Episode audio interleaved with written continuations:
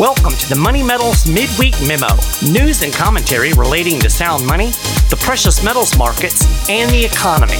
I'm your host, Mike Maharrey. Thanks for tuning in. I'm a sucker for nostalgia, and I love old commercials, especially commercials from back when I was a kid. Now, some of you probably remember the Coca Cola commercials from the early 1970s that featured the tagline, It's the Real Thing. The slogan was actually part of Coke's marketing strategy as early as the 1940s, but the line got new life in the catchy song that debuted in 1971 I'd like to buy the world of Coke and keep it company. And then it went on to say, That's the real thing. And then there was a series of commercials the following year, 1972, with the song that kicked off with the words, It's the real thing. Now, it was pretty darn effective advertising because I was only four years old in 1971 and I still remember the slogan and the song. Well, you know what? There's a real thing when it comes to money, and it ain't the paper bills in your wallet. It's gold and silver. Of course, modern financial systems spurn gold and silver. Governments prefer fiat money that they can easily manipulate for their own purposes. Primarily, they need the ability to create more money without limits in order to feed their appetite for spending. You can't do that with gold and silver. I actually talked last week about how the Fed money printing enables the federal government's excessive borrowing and spending. And I think it's pretty easy to understand that explanation. So if you haven't had a chance, go back and listen to last week's show. And you know, the Fed has a problem, by the way. Remember how I talked about the fact that government can only issue so many bonds before supply outstrips demand? Well, if you didn't listen to the show last week, you probably don't remember that, but I did have that discussion. So, again, check out that show. But when this happens, bond prices will start to fall. It's basic supply and demand. And since bond yields are inversely correlated with the price of bonds, that means interest rates are going up. And that's exactly what's happening now. The US Treasury held two auctions on Monday. It sold two year and five year notes, and both auctions set records. The Treasury sold $63 billion in two year notes and $64 billion in five year notes. So that means that the US government added $127 billion to the national debt on Monday. Bloomberg described this, uh, the demand, as middling, despite yields near the highs of the year. So the year on the two years started at 4.69%. That was 32.6 basis points higher than the previous auction. And the five year, it started at 4.32%, which was up 26.5 basis points from last month. Now, after these auctions, interest rates across the yield curve striked. The yield on the 10 year uh, rose above 4.3% after that second auction. As Zero Hedge put it, interest rates spiked, quote, with markets realizing just how much supply there is. So, this is less than ideal. In simple terms, it means it's getting more expensive for the US government to borrow money. They, they're oversaturating the market. And as I've discussed previously, the US is already paying more in interest expense right now than it is in national defense. So I have to wonder how long it will be until the Fed is forced to stop shrinking its balance sheet and return to buying bonds to hold those rates down. By the way, even Jay Powell acknowledges that the borrowing and spending is a problem. During his uh, 60 Minutes interview earlier this month, he said it was time to have an adult conversation about the national debt. And he conceded that the U.S. government is on, quote, an unsustainable fiscal path. Powell said, quote, we're effectively borrowing from future generations. That's true. And he said it is time for us to put a priority on fiscal sustainability, and sooner is better than later. Now, of course, Powell is right, but I don't know. I think he might need to go sit in the corner and talk to himself, have an adult conversation with himself, because he's part of the problem. If his central bank didn't buy bonds and print money, well, the federal government would be forced to deal with its spending addiction. Powell has a lot of nerve lecturing us about the debt problem. He is the pusher who supplies the drugs that keep the spending addicts in Washington, D.C. high. So that brings us back to the concept of real money. If we had it, well, the Fed couldn't print it. I mean, you can't print gold and silver, right? Gold and silver are real money. So, why do I say that gold and silver is money? I mean, you've probably heard people out there in the mainstream claim that gold is basically useless. Way back in 1923, economist John Maynard Keynes declared the gold standard is already a barbarous relic. Warren Buffett once said gold gets dug out of the ground in Africa or someplace, then we melt it down, dig another hole, bury it again, and pay people to stand around guarding it. It has no utility. Anyone watching from Mars would be scratching their head. And more recently, CNBC commentator Jim Lebenthal said he had no interest in gold because it has no uses as a metal. Wait, what? I'm wearing gold right now, and it's highly likely that you are too if you're married. I mean, we use a lot of gold just to make jewelry. And I mean, obviously, people want that jewelry, right? So that's a use. Plus, gold has all kinds of uses in technology, industry, and healthcare. For instance, the uh, the new telescope that's out there looking out into the universe, it has gold on its panels. So, or not the panels, but the uh, but the lens. So it's just an absurd statement, right? At its core, gold is money, and so is silver, and both have been money for thousands of years. But why? So let's dig into this a little bit. First, let's define what we mean by money. In the simplest terms, money is anything that serves the following three functions it is a store of value, it is a unit of account, and it's a medium of exchange. Gold and silver do all three, and they do them well. Aristotle, he listed four characteristics of sound good money. He said money must be durable, portable, divisible, and have intrinsic value. Gold and silver possess all of these characteristics. You can't destroy either one. I mean, you can change their form, you can melt them down, but you can't get rid of them. You can't destroy gold and silver. You can't make it go away. I mean, I guess unless you follow Buffett's advice and bury it in the ground, but uh, of course it's still there, right? You haven't destroyed it. It is durable, doesn't rust, doesn't decay. Gold and silver are both portable. If you form gold and silver into coins, you can carry them in your pocket, right? Of course, the fact that you can form them into coins proves that gold and silver are divisible. You can divide it up. You can make it into pretty small amounts. And finally, gold has value because of its many uses. It's not just its trading value on the markets, and that's what we mean by intrinsic value. So, gold and silver are perfect for money, which explains why over time it won the battle in the marketplace and became money.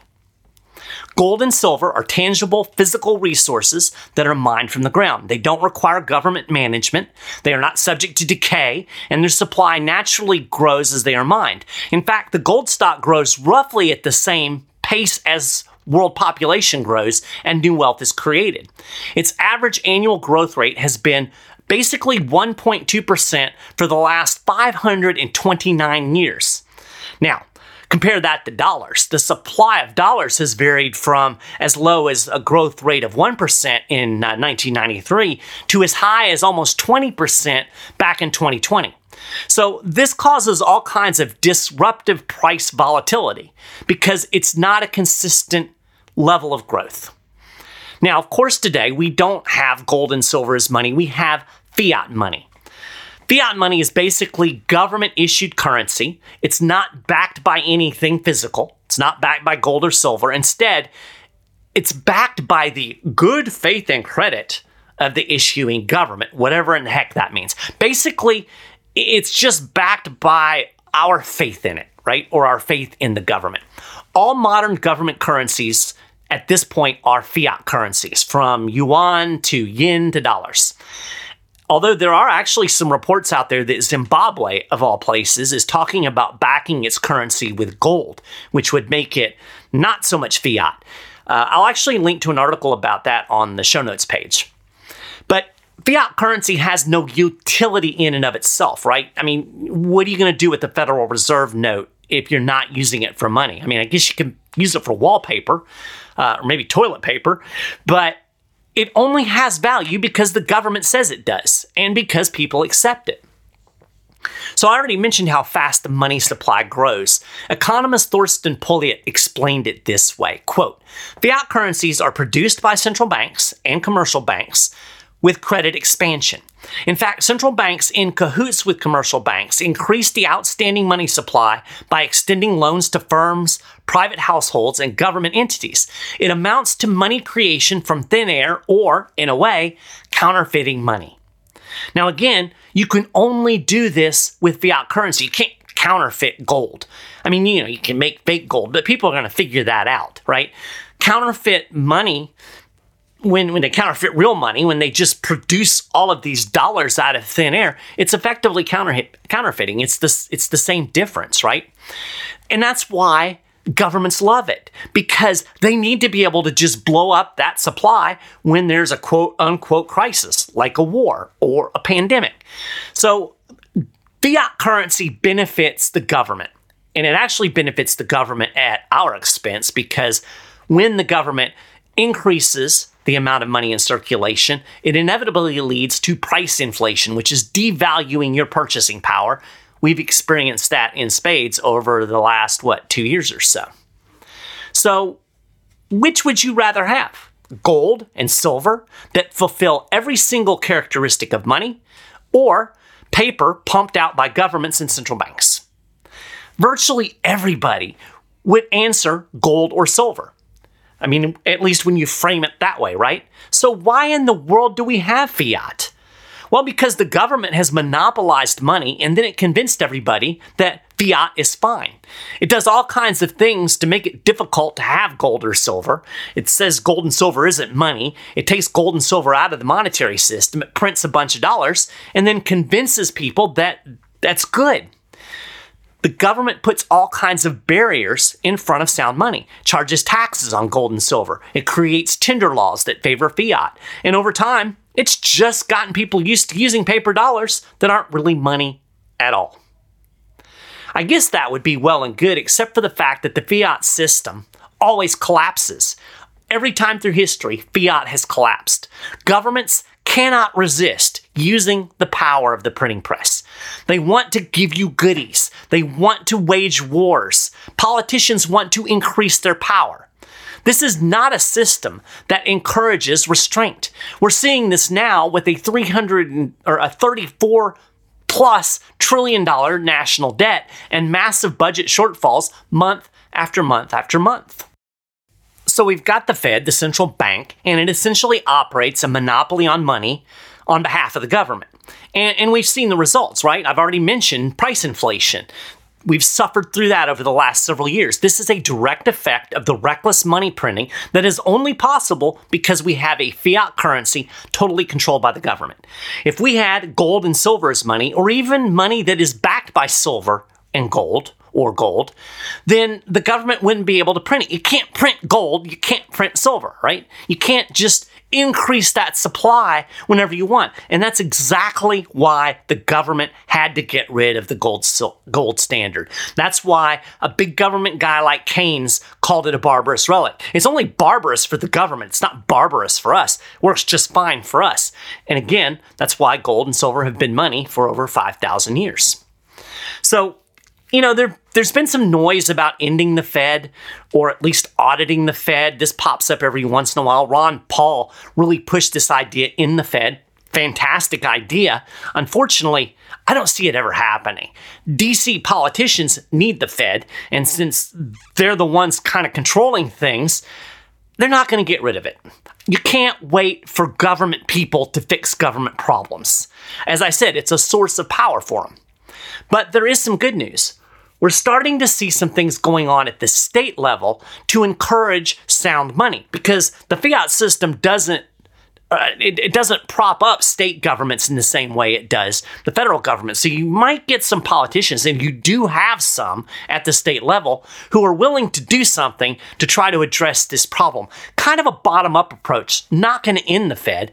What the idea is, is to undermine the Fed's monopoly on money by creating currency competition, by making it possible for people to use sound money in everyday transactions along with Federal Reserve notes. And the idea is that eventually people will want to use sound money. They'll want to use good money instead of rapidly devaluing and maybe even collapsing fiat currency. So, several states have explicitly declared gold and silver as legal tender. Now, they shouldn't really have to do this. I mean, the United States Constitution states in Article 1, Section 10, quote, no state shall make anything but gold and silver coin a legal tender in payment of debts. And yet we're using Federal Reserve notes because the government says so, because, you know, the government doesn't have a whole lot of respect for the Constitution. So currently, debts and taxes in pretty much every state are either paid with Federal Reserve notes, dollars, which were authorized as legal tender by Congress against the Constitution, or with coins issued by the US Treasury, very few of them actually have gold or silver in them. In fact, back in 1964, the government stopped making quarters and dimes out of silver. If you can find a quarter or dime that's dated prior to that time, it's a pretty good deal. Hold on to it because it's worth a lot more than a quarter or a dime. In 2011, Utah became the very first state in modern times to formally recognize gold and silver coins issued by the United States as legal tender. So, in practice, the value is based on the market price of the metal, not the coin's face value. That's very important because, you know, the, the the US Mint still issues gold and silver coins, but they have a face value that is far less than the value of the metal. The Utah Tender Act and several other states that have followed suit declare that it is based on the value of the metal. So the impact of this is multi tiered. Many forms of gold and silver inside Utah are now recognized to be what they were always supposed to be legal tender under Article 1, Section 10 of the Constitution. The Utah law protects gold and silver's role as money and it fosters their youth, their use. It creates an environment that at least people can do it if they want to, right? It creates a first-hand opportunity for the state's 3 million plus residents to experience the superiority of sound money. And if nothing else, it creates an educational impact because millions of people come into direct contact with sound money over time. And if this happens, it, it, the, the positives of it cannot be overstated. The law has also had a practical effect. It has opened the door for the development of a gold and silver market in the state of Utah. With at least a few legal hurdles cleared away, the state or cleared away by the state. The United States Precious Metals Association, otherwise known as UPMA, in partnership with Alpine Gold Exchange, set up the state's first gold bank. The company also created these things called Goldbacks. We actually sell them at Money Metals. It's a legal voluntary medium of exchange. These are physical notes made out of physical gold. The company has actually created a process that turns pure gold into a spendable physical form that is suitable for small transactions. So, pretty darn cool. And again, you can actually get these at Money Metals. I'll put a link on the show notes uh, where you can check out Goldbacks. Another way that we can uh, treat gold and silver more like money is by eliminating all taxes on their sale. This expands the market for precious metals and it facilitates their use as sound money. So imagine this if you asked a grocery clerk, or let's say you went into a bank, you went into a bank, you got a $5 bill, and you say to the bank, hey, can you split this into five ones? Can you make change for me? And imagine that they, that they charged you a 35 cent tax. That's ridiculous, right? I mean, after all, you're only exchanging one form of money for another. But that's essentially what a sales tax on gold and silver does, right? Sales and capital gains taxes both treat gold and silver as property instead of money. They also raise transaction costs, and that creates a barrier to using gold and silver in everyday transactions. Repealing taxes is a crucial first step toward the use of gold and silver as money. As Sound Money Defense League Policy Director JP Cortez testified during a committee hearing on a Wyoming Legal Tender Act back in 2018, charging taxes on money itself is beyond the pale. He said, in effect, states that collect taxes on purchases of precious metals are inherently saying gold and silver are not money at all. By the way, the Sound Money Defense League, that is a go to for all things sound money. There's a uh, sound money in the state's report. You can check out what uh, laws are in place in each state that impact gold and silver and sound money. So, great place to go. I will put a link to that on the uh, show note page. Another way to incentivize sound money is by the creation of bullion depositories that can facilitate electronic transactions using gold and silver. So, whether they are private entities or state run, bullion depositories can facilitate the use of sound money and undermine the Federal Reserve's monopoly on currency. The Texas Bullion Depository officially opened for business in 2018 after Governor Greg Abbott signed legislation creating it three years earlier. The beauty of a state bullion depository is the fact that it is protected, in a sense, under the Constitution, right? The state can use gold and silver as legal tender based on the Constitution. And when it creates a bullion depository, it's simply facilitating this by making it possible to do it in an electronic form. So, the Texas Depository provides a secure place for individuals, businesses, cities, counties, government agencies, anybody basically, um, even other countries, can store gold and other precious metals in the facility. Now, the depository doesn't currently have a system in place to execute transactions with gold and silver, but that is part of the long term plan. According to an article in the Star Telegram, state officials plan for the facility, quote, with an e commerce component that also provides for secure physical storage for bullion. So ultimately, the goal is for depositors to be able to use a bullion funded debit card, basically. It would seamlessly convert gold and silver to fiat currency in the background. Be basically just like sliding your Visa, your MasterCard, or your bank card. And this would enable you to make instant purchases wherever credit or debit cards are accepted. But you're using gold and silver. That transfer would happen in the background in the gold depository. You don't have to have physical coins in order to do business in sound money. So this removes the biggest barrier to using gold and silver in everyday transactions, right? Dealing with physical coins is inconvenient and clunky in our modern electronic world. But if you can instantly buy and sell using gold and silver stored in a depository, I mean, why wouldn't you, right?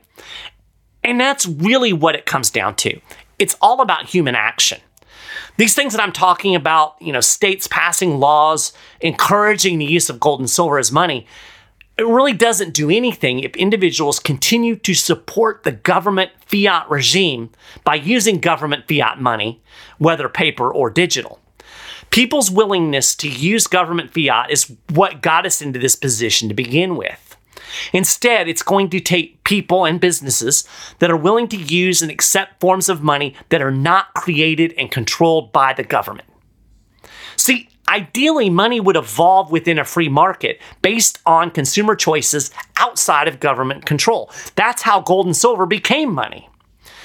In a paper for the Mises Institute, constitutional tender expert Professor William Greene, who unfortunately has passed away, but he wrote a paper and he said when people in multiple states start using gold and silver instead of Federal Reserve notes, it could lead to an end of the federal government's monopoly on money.